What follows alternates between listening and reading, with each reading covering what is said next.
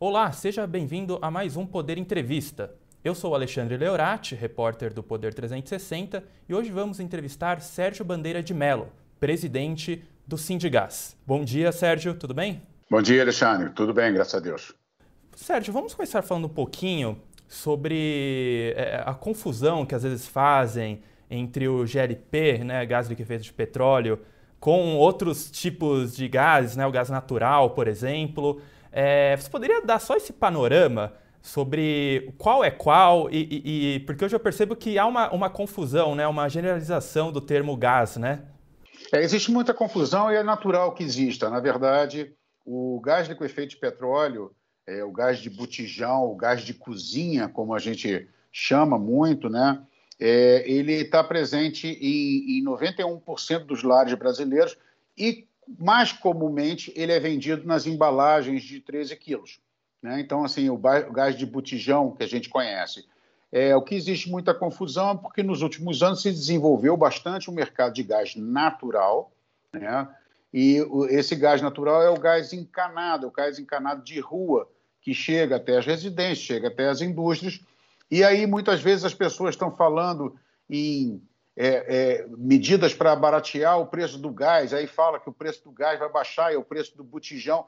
Na verdade, eles são produtos que são diferentes, no uso são muito similares, ou seja, para nós, quando a gente está em casa utilizando, ou na indústria utilizando, eles têm, é, é, são bastante similares, tem uma questão de taxa de compressão diferente, mas muito mais quem regula é que vai ver isso, quem regula os equipamentos que vão consumir é que vai ver, vai ver essas coisas. E basicamente o gás natural é gás metano, né? E é um gás é, mais leve que o ar. E o gás liquefeito de petróleo é feito de gás butano e, e, e propano, que são mais pesados que o ar. Para mim, para você, para o usuário, isso absolutamente é transparente, indiferente, não, não, não, não, não tem nenhum segredo nisso aí, não. E hoje, quando falamos do mercado de gás liquefeito de, de petróleo, é, como que hoje o Brasil se encontra? Como está o mercado nacional para esse tipo de gás? É, como que isso tem se desenvolvido no país? Os cenários são positivos na sua avaliação? Sim, os cenários são bastante positivos. Hoje o gás liquefeito de petróleo ele ocupa 3% da matriz energética total do país, ou seja, é algo expressivo. É, se a gente pensar que o diesel ocupa cerca de 17%, então 3% não é não é algo desprezível. É, o, se comercializa hoje 7,5 milhões de toneladas de GLP por ano. O Brasil é o quinto maior mercado mundial residencial de GLP. É, é muito, muito importante. Nós temos uma presença muito maior nas residências do que nas indústrias e nos comércios. Isso aí, na verdade, é que o desenvolvimento do GLP, do uso do gás de botijão, se deu muito promovendo o uso em residências para fim de cocção, cozimento de alimentos. Então, essa característica é principal e por isso mesmo se chama muitas vezes de gás de cozinha. E o, ele, ele, se provou nos últimos anos um produto extremamente resiliente a crises econômicas, até mesmo agora é, no início da pandemia, no início do isolamento social, teve um aumento de demanda de GLP. Né? Surpreendeu a todos, mas na verdade é, você você tem uma característica bastante interessante. As famílias se, se foram, na sua maioria, quem pôde, é, passou a trabalhar de casa e com isso você teve um aumento de consumo de GLP doméstico, de, de gás de cozinha é, é, domesticamente. Então, quer dizer, a gente experimentou no ano passado, só nas vendas de botijões de 13 quilos, um aumento de 5%. Esse ano as vendas estão aí, de alguma forma, estáveis em relação ao ano passado, o que é um bom resultado, porque o ano passado foi um ano bastante atípico. Mas, assim, o cenário para o GLP é um cenário positivo e é um produto que se prova muito resiliente a crises. Tomou um grande espaço na imprensa e na mídia no geral a questão do preço né, do, do, do gás de cozinha, se está caro ou não, teve um reajuste por parte da Petrobras. Afinal, é, esse reajuste, esse preço, alguns lugares parcelando o botijão, é, nós podemos considerar que está caro o preço do, do botijão de gás? Esse aumento é normal da época que nós estamos vivendo? Alexandre, para te responder de uma forma bastante honesta, não tão simpática, mas bastante honesta, é, o, o, quando você diz que uma energia, quando a gente comenta que uma energia está cara ou uma energia está barata, nós temos sempre que relativizar. Ou seja, nós temos que comparar essa energia com a alternativa. Então, assim, o que nós vemos, na verdade, é que o gás natural subiu muito, o diesel subiu muito, a gasolina subiu muito, a energia elétrica subiu muito e o gás, o gás liquefeito de petróleo, o gás de botijão, também subiu muito. Quando nós vamos fazer a comparação e vamos ver se o GLP ele está caro em relação às alternativas que eu e você temos na nossa residência, na nossa indústria, no comércio, na verdade ele não está caro. Ele não está caro. Isso, então, assim, ele continua sendo uma alternativa altamente competitiva, tanto para é, é, é, padarias, comércio, indústria, residências, etc. É super, é super é, competitivo com relação às energias alternativas. No entanto, no entanto, sem cinismo nenhum, efetivamente você tem um aumento do preço. É, só nesse ano, um aumento da ordem de 27% ao consumidor final. 27% num cenário de inflação de 8 e pouco por cento é muito alto, ou seja, na verdade, assim, nós estamos, o, o GLP ele ficou no mesmo mundo das commodities, ou seja, as commodities todas com reaquecimento da, da economia no hemisfério norte, principalmente com reaquecimento da economia na Ásia, né, puxado pela China e pela própria Índia. Então você tem o que é, carne subiu de preço, soja subiu de preço, milho subiu de preço, é, petróleo subiu de preço, derivados de petróleo, o GLP é um derivado de petróleo e derivado de gás natural, também subiu de preços de forma importante. Então, assim, o comportamento do, do, dos preços é, ele é indesejável, porque efetivamente é, a nossa inflação a inflação doméstica ou a inflação dos comércios que, que, que, que utilizam essas commodities, entre elas o GLP, sentem muito fortemente, mas na verdade é um fenômeno que está acontecendo de forma geral. Não tem nada de absolutamente anormal. E no caso do GLP, tem muito debate se a Petrobras deveria praticar o preço com relação ao mercado internacional ou se não deveria praticar o preço com o mercado internacional. Na verdade, assim, esse debate, esse debate é um debate indevido, porque a, a, empresa que, quem importar, não só a Petrobras, a Petrobras primeiro importa 30% do GLP consumido no Brasil. Então você tem que remunerar esse produto ao preço que você comprou. Não tem por que o acionista da Petrobras perder dinheiro na comercialização de GLP. E além disso, com o processo de desinvestimento que a Petrobras está fazendo e o, e o governo chamando privados para investir em infraestrutura, é muito importante que a precificação ela tenha é, a precificação praticada pela Petrobras tenha também é, contenha um, um, uma atratividade para que outros investidores façam investimentos em infraestrutura. É sempre importante quando a gente volta é, é, no setor de energia, a energia mais cara que pode existir é que nós precisamos não está disponível. Então, assim, toda política de precificação ela tem que ser feita de forma que exista atração para que capital privado invista nesse setor, salvo o governo tivesse poupança pública suficiente para oferecer todo o GLP, que não é o caso, nós sabemos disso. Agora, nós temos também alguns fatores econômicos, principalmente falando de Petrobras. Um, o senhor já citou, que é o desinvestimento né, na, na companhia. Dois, foram recentes mudanças, né, ou uma mudança na, na direção da, da companhia. E também temos é, o fator cambial, né, a alta do dólar, esses três efeitos, eles interferem também diretamente no preço do, do gás? Definitivamente sim, definitivamente sim. Primeiro, é, a, a, a, nova postura da, da Petrobras é, recente é, vem muito da necessidade da empresa gerar caixa, ou seja, dela gerar resultados e, e nessa, nesse sentido a empresa passou a precificar sem que tenha prejuízos na comercialização. A questão do desinvestimento já comentei, que é muito importante que exista espaço para a atração do capital privado. O mercado internacional, o preço subiu e nós fomos no Brasil duplamente punidos, né? Nós fomos duplamente punidos porque nós fomos punidos primeiro porque o preço subiu em dólar e além disso nós tivemos uma desvalorização muito importante. Se nós pensarmos aqui o início da pandemia, nós tínhamos um real na, na um dólar na faixa de R$ 4,20 e hoje a gente, a gente chegou a 5,70 e hoje nós estamos aí patinando em torno de 5,20. Então, ou seja, nós fomos duplamente é, punidos E todos esses, esses fatores eles impactam diretamente na formação do preço final ao consumidor é, em reais. Não tem, não tem efetivamente como evitar isso. O consumidor, sim, ele tem algumas, algumas formas de trabalhar melhor com o produto, que é, é, é otimizar a utilização do, do, do, produto, e nós fazemos em nossas empresas também associadas ao Sindigás, fazem muita divulgação de como é, as coisas de cozinhar com tampa fechada, usar o forno sequencialmente para mais, mais de um produto, também fazem instruções para as empresas que consomem GLP para otimizar a utilização. E a outra coisa que nós, como consumidores, devemos fazer é entender que o GLP é um produto de, de preço livre. Então, na hora de comprar, a gente tem que pesquisar pelo, pelo menor preço.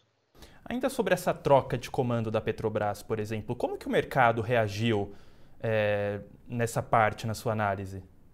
Eu acho que o mercado reagiu bem. Na verdade, assim, o mercado ele sempre se, é, é, liga um sinal de alerta quando qualquer governo passa a fazer uma, um, um, um movimento de intervenção em preços, de artificialização de preço. E não é um sinal que a gente diga assim a favor ou contra o governo. É um sinal de é, investe ou não investe.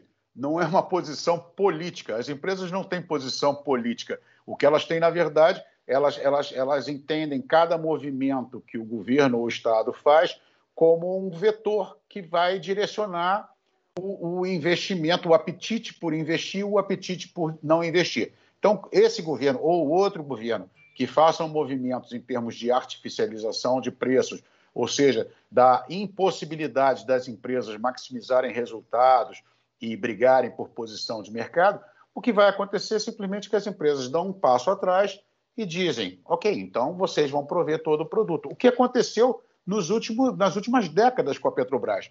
Ou seja, a Petrobras ela, ela, ela tinha sim um monopólio, ela foi forçada em vários governos de diferentes matizes a fazer artificialização do preço do GLP, da gasolina, do diesel, é, e quando ela teve que conviver com isso, foi delegado a ela a responsabilidade 100% do abastecimento nacional. Por uma razão simples: ninguém se predisporia a fazer investimento para garantir o abastecimento é, nacional e perder, e, e, e, perder, e perder na comercialização do produto. Então, assim, é, é, é os sinais para nós são muito transparentes, ou seja, no momento em que se faz uma, uma, uma, um movimento por intervenção ou artificialização de preços, freia-se freia os investimentos, o que é muito ruim para o país. Mas nós não vimos essa. Houve muita discussão sobre o quanto intervir, mas nós não chegamos a ver nenhum movimento de intervenção real. E ainda sobre o preço do gás. É, desde o começo da pandemia, houve um boom de projetos, de leis sobre aquela tarifa social, né? Para ajudar é, parte das camadas da população é, com um baixo nível de renda. Como que é, como que o, sindica, o Sindigás enxerga, analisa esse tipo de tarifa social? É um meio correto de lidar com, por exemplo, a pandemia, recesso econômico, o aumento do preço do gás? Ou existem outras possibilidades de tratar esse tema? Alexandre, a, a, a pandemia ela trouxe mais dramaticidade à questão das, das famílias em, em vulnerabilidade, né? Então, Assim, na verdade, se nós formos ver com, com carinho, olharmos os dados da PNAD, da, da, da, da pesquisa do IBGE, ou olhar, olharmos os dados da EPE, Empresa de Pesquisas Energéticas, a, a PNAD do IBGE ela indica que no ano de 2019, 18,4% dos lares brasileiros usavam primordialmente lenha para cozinhar. Tá? E a empresa de pesquisa energética apresenta um dado para o ano de 2019 de um consumo, de, de que a, a lenha representa 26% da matriz energética residencial. Esses dados, eles são diferentes, um fica em torno de 20, outro fica em torno de 26, mas também nós estamos falando de frutas diferentes, são dados diferentes porque são análises, olhares diferentes, né? É, independente deles estarem preci serem precisos ou não serem precisos, já na nossa visão já merecem uma atenção do ponto de vista social, ou seja, na verdade, você tem parcela da sociedade com dificuldade de aquisição do GLP. Ou seja, a gente tem certeza, a gente tem certeza no Brasil e no mundo que, que, que quando a sociedade tem a oportunidade de ter um, um, um, energético conveniente como é o GLP, é, a, a sociedade opta pelo GLP, né? ou opta por um outro energético com o mesmo grau de, de, de confiança e, e, e, e, facilidade de utilização. O que acontece no Brasil é que a gente, tá, a gente vem com, com o hábito de fazer artificializações, no passado recente, artificializações generalizadas de preço. O que acontece? Essas artificializações generalizadas de preço atingem a Sérgio, a Manuel, a Carlos, etc., e atingem também a, as famílias em vulnerabilidade. O que acontece é que essa distribuição, esses subsídios ou essas artificializações, elas acabam atingindo faixas da população que não precisam de auxílio. O que a gente vê no debate atual, indo diretamente à sua pergunta, no debate mais atual e principalmente no Congresso Nacional, a gente viu surgir uma série de propostas de programas de gás social ou outras denominações desse, desse tema que nos agradam, ou seja, a gente vê com bons olhos. Nós não temos, nós não temos uma proposta para vender mais GLP. Né? Então, assim, a gente considera que nós estamos falando efetivamente de políticas públicas, e quem faz política pública é governo.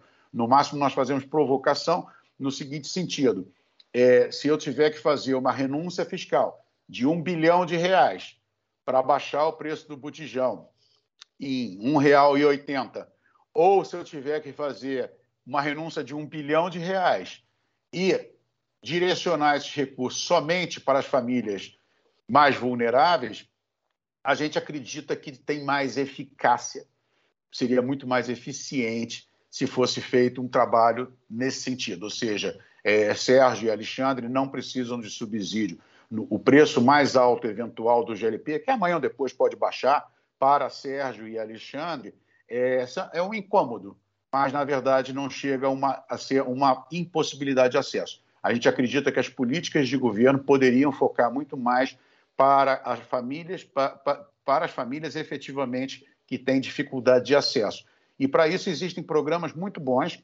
É, nós temos exemplos como indiano, peruano, colombiano e, e muitos outros, em que o que se faz é a focalização. Primeiro se decide, Estado, o governo decide que faixa de renda que vão ser afetadas, as famílias que vão receber o incentivo ao uso do GLP, e esse incentivo é focalizado, ou seja, é, além de focalizado, tem destinação específica, ou seja, se cria algum tipo de cartão ou sistema por, por celular, né, em que a família recebe um crédito mensal, bimensal ou trimestral, não importa, e a família, quando vai comprar o GLP, somente quando vai comprar o GLP, ela tem aquela, aquele saldo positivo. Então, um botijão de gás custa 80 reais, e a família tem lá um saldo positivo acumulado nos últimos dois, três meses de 30, 40 reais. Então, ela percebe claramente que o Estado está dando a motivação para ela usar isso.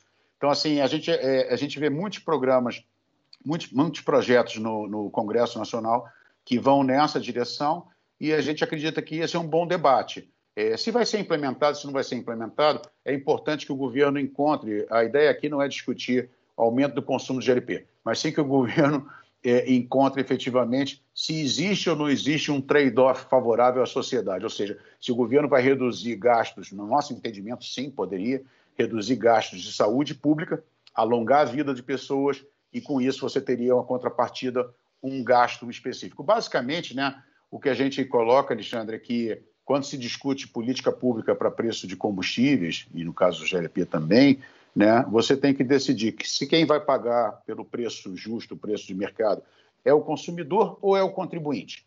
Né? Então, assim, não existe solução no meio, ou seja, não existe dizer assim, ah, quem vai pagar é a Petrobras, quem vai pagar são as distribuidoras, quem vai pagar são os revendedores. Isso não funciona, isso absolutamente não funciona. Então, assim, a gente vê com bons olhos as iniciativas que estão surgindo no Congresso, principalmente porque elas enriquecem o debate enriquecer o debate para a sociedade descobrir efetivamente e decidir efetivamente como pretende zelar da, parce zelar, é, da, da, parcela da sociedade que é mais vulnerável na, na, no acesso ao GLP. Só para entender melhor esse tipo de proposta de ajuda social para o gás, seria mais ou menos como um vale transporte, um cartão de vale transporte que hoje o, os trabalhadores recebem e passam né, ali no sistema público de transporte? Exatamente. Eu acho que obrigado por, por, por colocar essa, essa ideia, porque essa imagem é perfeita.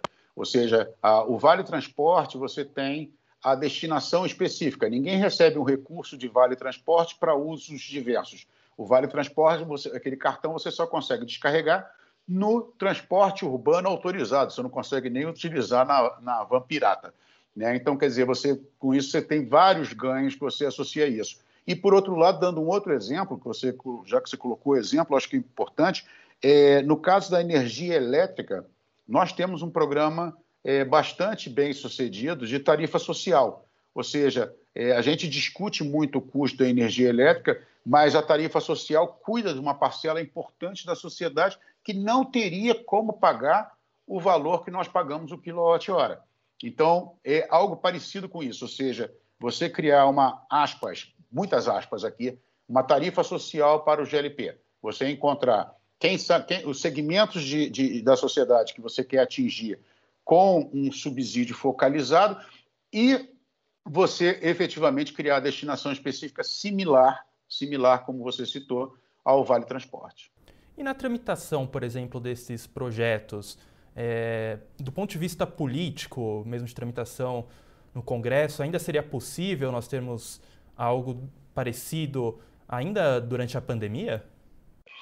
Olha, eu creio que, creio que sim, eu creio que sim, por, por, por uma razão principal. Se, se nós formos olhar, é, são, se não me equivoco, são 11 projetos de lei, são 11 projetos de lei que, que buscam, com, com textos diferentes, com approaches diferentes, com propostas ligeiramente diferentes, é, buscam solucionar essa questão do, do, do, do GLP para as famílias menos favorecidas.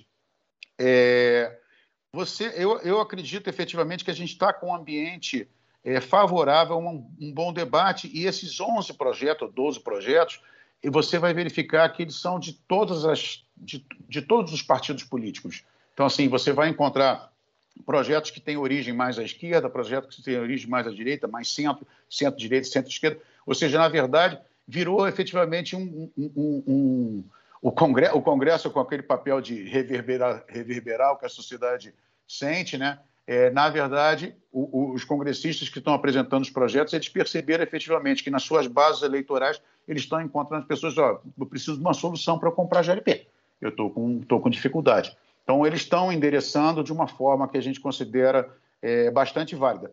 Que desenho vai tomar, Alexandre? É uma combinação do que o Congresso quer com a capacidade do Executivo é, realizar. Então, assim, é, é, mas a gente vê com, com otimismo, sim. Pode ser, pode ser que o debate avance bastante nessa fase, porque a pandemia é, é, é, tornou a situação ainda mais caricata do que ela já era. E voltando ao debate sobre a matriz energética, né? 26% da, da matriz energética residencial ainda é a base da lenha, né? É, isso é um problema? É considerado um, pode ser considerado um problema para as famílias hoje, pensando no cenário nacional? Sim, é um problema. É um problema porque, pelo seguinte, na verdade, é, nós já fizemos estudos com a, com, com tanto com a, com a, Universidade, a PUC Rio, como também com a UERJ, a Universidade do Estado do Rio de Janeiro, e, e nos estudos fica bastante claro que nós temos uma, uma uma, um encurtamento de vida, um encurtamento de vida da população brasileira que custa, que custa a, a nós, em termos de geração de riqueza, algo perto de 3 bilhões de reais ano, somente por essa questão da, da lenha utilizada. Porque é muito importante, Alexandre, a gente tem uma visão, é, algumas classes sociais têm uma, uma, visão da lenha romanceada, a lenha daquela fogão de fazenda, a comida gostosa. Não é disso que nós estamos falando. Nós estamos falando de lenha catada, ou seja, as crianças e as mulheres são tiradas das suas atividades normais de estudar, brincar, etc., e vão catar lenha, não é derrubar lenha, mas catar lenha, catar resto de feira, etc., etc., e depois trazem para dentro das casas, e essa lenha é consumida num, num fogareiro totalmente improvisado, sem tiragem das, do, do, dos particulados, sem tiragem dos gases. Então, na verdade, a gente tem que tirar a visão romanceada que a gente tem da lenha, da pizza a lenha e coisas desse tipo, da comida mineira, e, e focalizar efetivamente no que a gente está discutindo. A gente está discutindo são dois tijolos, dois tijolos com lenha catada, e lenha catada ainda tem um agravante, né? que é uma lenha que, uma madeira que foi tratada. Então você ainda vem com uma série de produtos petroquímicos que são queimados ali e são inalados pela família, porque você tem um problema grave de indoor pollution. Né? A gente trata o problema de indoor pollution, da poluição interna, é, como sofisticadamente com relação a sistemas de ar-condicionado, é, é, áreas fechadas. Nós estamos falando aqui de algo grotesco, algo absolutamente grotesco, que são residências em que nas varandas das residências, no cantinho da residência, você tem dois tijolos com, com lenha catada sendo, sendo utilizada. Então, assim, você tem, além do, do prejuízo de encurtamento da vida das pessoas por questões de pneumonia e outras doenças, você tem um, um custo elevadíssimo na saúde pública que a gente não conseguiu apurar nos nossos estudos, simplesmente porque você não tem subclassificação dos problemas de saúde para você poder chegar efetivamente ao que foi causado com a lenha, né? Mas a gente não tem dúvida que atacar, atacar essa participação da lenha que ainda resta na matriz energética residencial gera economia importante aos cofres públicos. Então, assim, se nós pensássemos em qualquer tipo de investimento público para atacar a lenha, a, a lenha residencial, parcela dessa lenha residencial consumida, é, encontra fundos na própria economia que vai ser gerada a partir da redução de problemas de saúde pública e outros danos. Sobre o GLP, quando nós falamos né, do, do gás de cozinha, sempre vem o assunto de segurança na mente. Né? Padrões de segurança sempre tem ali é, orientações de segurança para o consumidor. Hoje, como que o Brasil está em, em é, relação a esse padrão de segurança, ao GLP, aos consumidores residenciais? É uma segurança já que podemos considerar sólida em relação, por exemplo, ao mercado internacional? O Brasil é um modelo internacional, para dizer a verdade. O Brasil é um modelo internacional e, e como modelo internacional, ele é modelo internacional principalmente por uma questão: o sistema que existe no Brasil de conservação e manutenção dos cilindros. Né? Você é importante a gente ter claro né, que, que eu sempre digo que o, o, o, botijão de gás é uma das poucas embalagens de combustível que é usada ao, ao lado de um fogão aceso. Então ele precisa ser extremamente seguro, né? Você quando tem mercados como o mercado norte-americano, você tem o botijão de gás, ele é usado somente em atividades outdoor, é usado para camping, é usado para churrasqueira no quintal da casa, etc. Ninguém, ninguém utiliza um botijão de gás dentro da residência. No Brasil, não. No Brasil, na sua esmagadora maioria, nós utilizamos o botijão de gás dentro das residências.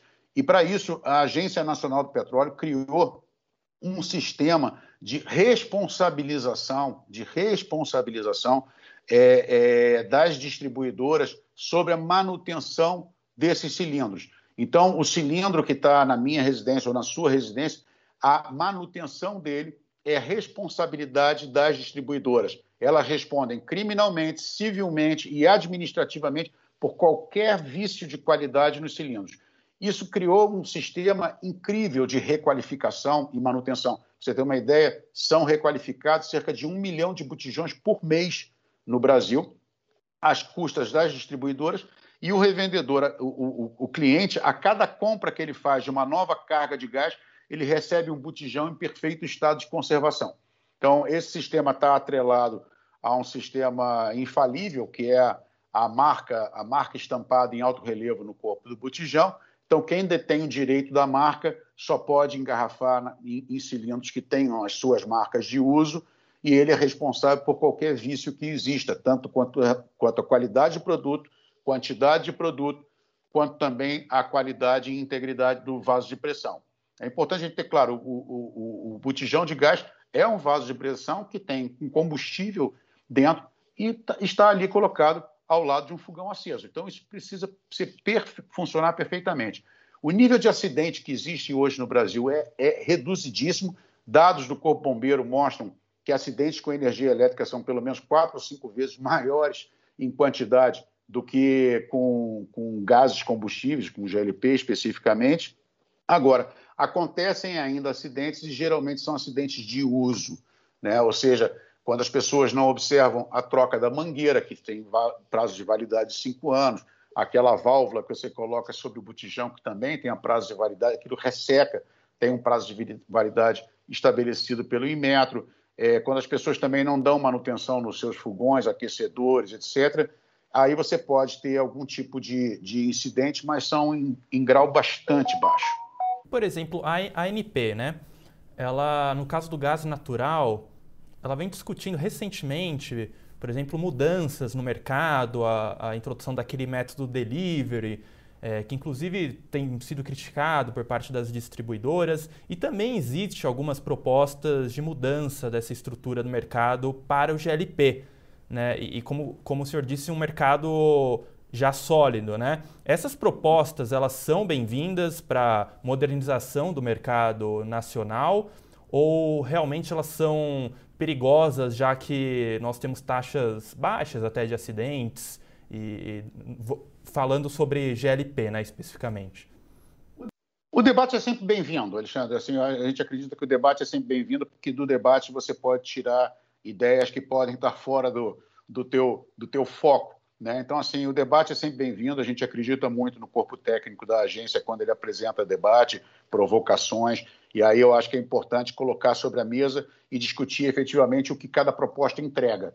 O que a gente vê com muita antipatia, efetivamente, é, é a forma que algumas propostas são apresentadas. Te dou um exemplo. As pessoas falam assim: ah, venda de GLP em menores quantidades, você dá uma carga incompleta no botijão, porta a porta, um caminhãozinho de delivery queria lá e dar um, um jatinho, um pouquinho, cinco reais de gás, coisas desse gênero. E as pessoas alegam que isso tudo seria feito com redução do custo para o consumidor final. Então, assim, esse para a gente, a gente vê, na verdade, como uma espécie de elixir do amor, tá? É uma promessa que não se concretizará nunca, né? Porque, na verdade, você tem o quê? Você tem que qualquer produto vendido em menor quantidade, o amendoim de 1 quilo, o amendoim de 20 gramas, por quilo vai ser muito mais caro o amendoim de 20 gramas. Então, quer dizer, é, o GLP fracionado, o GLP vendido em menores quantidades, não é uma solução social. Absolutamente não é uma solução, a solução social. Né? Então, essa é a primeira coisa que nos, nos irrita bastante quando se apresenta com uma falsa promessa. A falsa promessa é muito ruim, você prejudica muito o debate. Por outro lado, a gente tem que ter uma ideia com relação de como é organizada a nossa sociedade. E a gente tem que ter claro o seguinte: hoje se fala muito, no caso do GLP, em algumas cidades, na minha cidade, Rio de Janeiro, né, em que se fala muito que o comércio de GLP ou de, de TV a cabo etc., está na mão de milícias, etc. Você imagina se a gente colocasse unidades de envasamento, unidades de envasamento de GLP dentro das comunidades. Qual seria a capacidade do Estado controlar isso? Né? Então, assim, a gente vê hoje assim, que o GLP você não tem vícios de quantidade, você não tem vícios de qualidade. Você, no nosso setor não existe discussão sobre adulteração e sobre é, é, é, sonegação fiscal. Né? Então, quer dizer, você mexer nesses sistemas, você tem que calcular muito claramente qual é a capacidade do Estado de garantir que as bondades que são garantidas hoje com os sistemas atuais vão ser preservadas. Então, tudo passa obrigatoriamente por uma análise de impacto regulatório. E na análise de impacto regulatório tem que se ver, primeiro, o que é prometido será entregue com a proposta, essa é a primeira coisa. A segunda coisa é a seguinte: você colocar todas as teóricas vantagens e confrontá-las com os custos sociais, ou seja, verificar tudo, todas as desvantagens e as vantagens e verificar o saldo positivo com o saldo negativo gera um, um saldo final positivo à sociedade, vamos fazer, vamos fazer. A sociedade tem que avançar, a sociedade não pode ficar parada. Agora, se esse cálculo, e na nossa visão, as propostas que surgiram mais recentemente, elas trazem prejuízos sociais, ou seja, na verdade, é, as bondades, as, as, vantagens econômicas que podem vir da proposta trazem mais custos. Vou dar um exemplo, Toro. Um, uma outra proposta que existe muito é a seguinte, que qualquer um possa encher botijão de qualquer marca. O que acontece é o seguinte, com o sistema que eu expliquei ainda há pouco de, de requalificação, manutenção e responsabilização das empresas que detêm direito de marca, os botijões no Brasil hoje vivem 40 anos. No México, onde você não tem esse direito de marca, os botijões não chegam a 15 anos. Quando você faz o cálculo disso, o prejuízo para a sociedade com o encurtamento das embalagens, isso não falando do prejuízo é, é, é, é, do prejuízo do ponto de vista ambiental, tá? Mas assim, só do prejuízo econômico, efetivamente, com o encurtamento da vida de 45 anos, 40 anos, para 15 anos ou menos, geraria para o consumidor um aumento de custo do GLP. Então, assim, todos esses dados têm que ser colocados dentro de um cálculo consciente e verificado. Mas o, o debate para nós sempre é bom. Tá? O que a gente tem com relação a alguns projetos, a gente tem antipatia principal, a nossa principal antipatia são com as promessas falsas. Então, nesse caso, por exemplo, um consumidor que, que mora sozinho e quer economizar, e no meio dessa proposta de, de poder reduzir né, a quantidade de gás comprado, é, existe então, pelo que eu entendi, um lado de realmente eu posso pagar mais barato por isso, mas também se isso seria possível de ser controlado pelo Estado. É, seria essa a preocupação? É, você tem, você tem os diversos custos que você tem que levar em conta. Né? Você tem desde o custo que o produto custaria mais caro por, por, por, ser, por ser fornecido em quantidades menores, até o custo do Estado de conseguir é, é, é, garantir a integridade e a qualidade dos produtos. É importante, quando a gente fala em, em quantidades menores, é, todo mundo conhece o botijão de 13 quilos, e eu mesmo, quando falo, só falo do botijão de 13 quilos. Mas no mercado brasileiro é oferecido botijão de 5, 7, 8, 10 e 13 quilos. E o consumidor, a cada vez que ele quer comprar uma carga de gás, ele pode migrar de um botijão para o outro sem pagar pela embalagem. Ele só compra carga de gás. Quem recebe, quem, o, o revendedor ou distribuidor é obrigado a receber a outra embalagem, menor ou maior, como se fosse a própria embalagem que ele está entregando. Como também ele pode ter, ele tem total portabilidade entre marcas. Hoje ele compra Sérgio Gás devolve o, o cilindro Sérgio Gás para o Alexandre Gás e o Alexandre Gás entrega um cilindro Alexandre Gás para ele sem cobrar nada essa portabilidade e, e, sem ter que assinar nenhum documento de responsabilidade nem nada. Isso, o sistema hoje, a regulação, ela, ela permite essa movimentação. E mais ainda, você tem uma outra questão ainda quando se fala, e hoje, hoje ficou bastante comum, é que as pessoas compram, a, a, as pessoas preferem, preferem o botijão de 13 quilos mas utilizam bastante o seguinte: pagar no cartão, pagar no cartão em duas, três vezes, que é uma forma de você reduzir seu ticket médio mensal, né? Sem que você tenha, sem que você seja onerado por estar comprando uma embalagem menor. Porque a embalagem menor ela é mais cara por quilo. Não, isso, isso não tem que fazer, isso não, isso não tem mágica. Sempre será assim. Para finalizarmos, é, para o consumidor final, né, que sente no seu orçamento mensal o preço do GLP, quais são as principais orientações de economia para o, para o GLP, para o consumidor final, e também as principais orientações de segurança para evitar possíveis é, acidentes residenciais? Eu diria, Alexandre, que as principais, principais é, é, oportunidades de economizar, a primeira delas é saber que o produto não tem preço controlado, é preço livre. Então, a minha recomendação é que o usuário ele sempre tenha uma marca de preferência, Seja fiel à sua marca de preferência, coloca lá três ímãs de geladeira na sua geladeira para verificar, para telefonar, verifica o preço em cada uma das lojas de confiança, não compre em revendedor não autorizado, não compre na padaria, em casa de ração, etc., que você vai estar tendo problemas depois de assistência técnica. É, procura dentro das, das, das, marcas, da sua marca de confiança, o melhor preço e também quem consegue te entregar o gás na velocidade que você quer. Né? É, essa é uma primeira dica de economia. A segunda dica de economia, o segundo grupo de economia é racionalizar a sua cozinha, falando do, do, uso doméstico, é racionalizar a sua cozinha, é procurar cozinhar os, os, os alimentos em horário próximo, é, usar a panela proporcional à boca de fogão, não usar aquela boca enorme para uma panelinha, porque você vai estar jogando gás fora, vai estar jogando energia fora, utilizar, utilizar panelas fechadas, usar e abusar de panela de pressão sempre que possível. Então, quer dizer, aquelas dicas todas que a dona de casa conhece e que muitas vezes relaxa. Né? Então, assim, essas são dicas que são fundamentais. Com respeito à segurança, com respeito à segurança, as dicas de segurança elas são muito simples. Elas são muito simples. Na verdade, a primeira coisa que você deve ver que são 90% dos casos de incidente e acidente com, com o GLP estão ligados ao vencimento da, da mangueira e, do, e da válvula reguladora. É impressionante como as pessoas negligenciam isso. E, na verdade, aquela mangueira tem que ser aquela mangueira transparente, com uma, uma, uma linhazinha amarela nela, com o símbolo do Imetro. E quando você compra, no momento que você for, se hoje você for comprar, ela vai estar escrito lá 2026.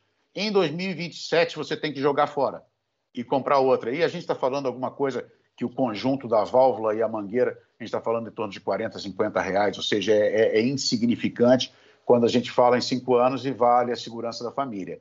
E de resto é observar o seguinte, que todo ambiente em que você tem um equipamento que consome gás, né, que consome GLP, esse ambiente ele tem que ser minimamente ventilado. Não pode ter janelas hermeticamente fechadas, nem pode ter portas hermeticamente fechadas. Sempre tem que ter uma fresta embaixo da porta, uma janela entreaberta, para que, em caso de vazamento de gás, em caso de vazamento de gás, ele tenha por onde escapar. Você vai simplesmente perder o dinheiro, o valor, mas você não vai perder a vida nem, nem outros patrimônios. Então, é muito importante que você tenha como escapar e sempre lembrando, o gás, o GLP, ele é inodoro na produção, ele não tem cheiro nenhum, mas é colocado um produto mercaptano que dá a ele um cheiro, um, um odor bastante desagradável. Sentiu esse odor, esse vazamento, tenta, é, primeiro desliga tudo, tenta controlar o vazamento, não conseguindo controlar o vazamento, liga para o corpo bombeiro, liga para o seu revendedor ou para a sua distribuidora e vão te atender imediatamente. Abra as portas, abra a janela e não, e não conecte nenhum equipamento eletrônico ou não faça nenhuma, nenhuma ignição de, de, de, de calor. Muito obrigado, Sérgio, pelo seu tempo e também muito obrigado a você que nos acompanhou. Não se esqueça de se inscrever no nosso canal e também deixar o joinha neste vídeo. Até mais!